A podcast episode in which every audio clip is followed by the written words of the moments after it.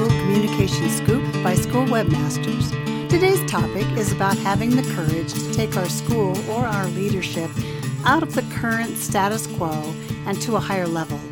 It is about going from what are wants to what are actual needs. And often those are quite different.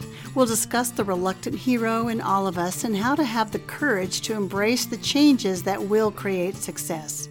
We'll talk about what most schools' wants are and how to better meet our customers' needs and how our methods of communication can bring about that success. Hi, I'm Bonnie Leedy, School Webmasters C E O, and with me today is Jim Leedy. Welcome, Jim. Hi there. Glad to be with you. I really like today's topic, so let's jump right in. Have you ever analyzed what it is about great books or movies that make them moving or memorable? You know, the ones you think about for days after you finish them. If you're like me, did you wish the book would never end because you loved having those characters in your life? Or did you watch the movie three times and discover something new each time? The reason these stories are so compelling is that, as humans, our brain loves a story. It is the natural way our minds work. Whenever we receive disparate bits of information, our brain gets busy turning information into a story because it is how our mind makes sense of information. Personally, I think there is also another aspect of the well-told story that attracts us. It is our intuitive identification with the story's protagonist, or the hero. We vicariously live through their experiences, learn with them, experience joy, terror, or bravery with them, but without the consequences of death or pain or other experiences that our hero endures. At least, I know that is what I enjoy about a good movie or a story when it gets that adrenaline moving. One of the compelling aspects of great stories is what writers and directors call the story arc. The story or narrative arc is about a reluctant hero who is challenged to solve a problem to get what she wants. The next stage in the arc is our story trying to achieve those wants but failing each time. Finally, at least for the timeless stories, our hero is forced to realize that what she wants isn't what she actually needs.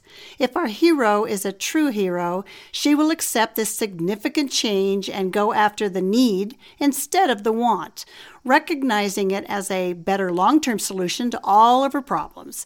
The hero's character evolves and improves, and that is one reason you know a hero from a villain. The villain will never change. This is a common dilemma in K twelve education today. Many school leaders are focused on maintaining the status quo as the reluctant hero because they believe they know what they want, and those wants, when satisfied, will solve all their problems. They don't recognize that meeting their needs provides longer-term and more rewarding results. Often this belief is based on what others are doing. However, doing the same thing we've always done, or what our peers have always done, won't bring about the change and is also the definition of insanity. Change is hard. Taking risks is hard. Causing disruption is hard. But improvements can't happen in the status quo. Have you ever seen the video called It Isn't About the Nail? Jim, I know you've seen it, but for our audience, they should go to YouTube and just do a search for It Isn't About the Nail and watch that video.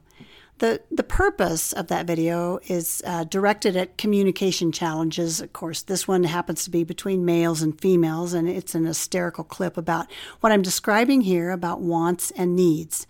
In the video example, our troubled young woman is trying hard to express her wants, but her companion is trying to tell her about needs instead. If she only addresses her needs, it would take care of her wants. But alas, she is committed to having her wants heard at this point. Of Of course, there is a time and place to vent about our wants. Been there, done that. Just ask my wife. However, this podcast is not one of those times. So what are the typical wants for many K twelve school leaders?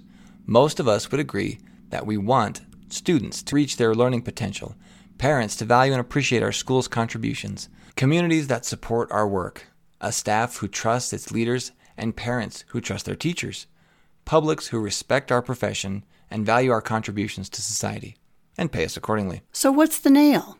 It is all the things preventing us from getting what we want.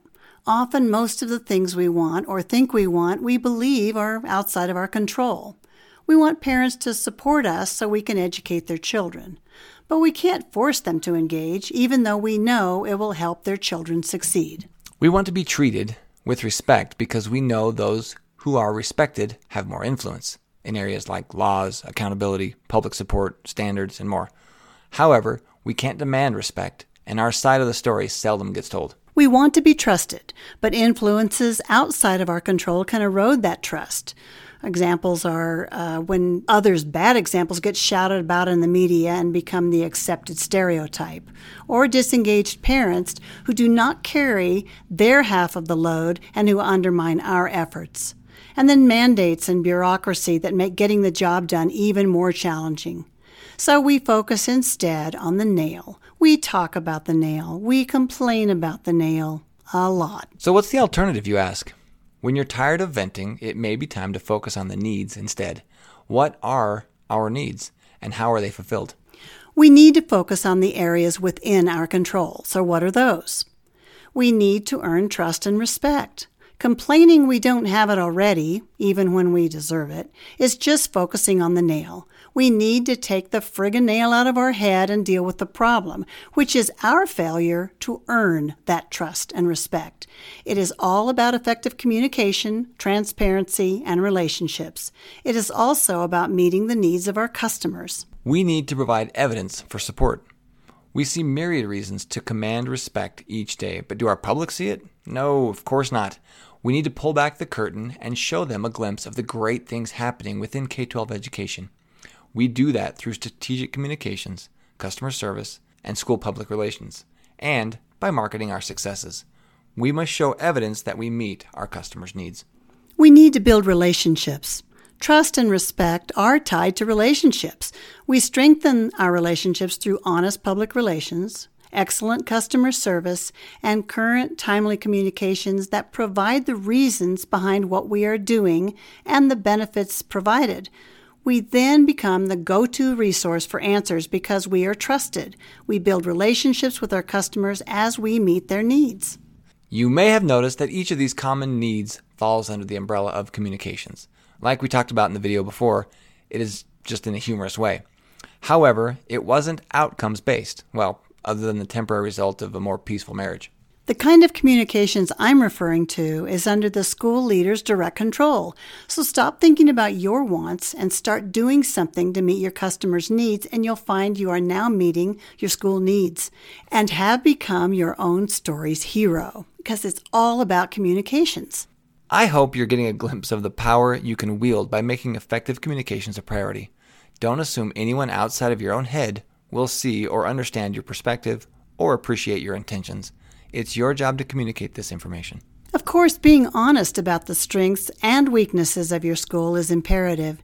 You must continually work to strengthen any areas of weakness, whether it is staff training, parent engagement, or curriculum, and being transparent on your improvement goals will always work in your favor. However, it is your areas of excellence that you'll build communications around. You'll target the customers who want what your school has to offer and help them recognize how your school meets their needs. To use yet another storytelling example, anyone who has ever taken a writing class is told, show, don't tell, if they hope to be believable. This is true for leaders too. So what can you show? Show evidence of student success, whether in academics, college acceptance, scholarships, vocational skills, inclusivity, student safety, character building, life skills, or any other focus important to your audience. Be sure to provide evidence of your school's strengths.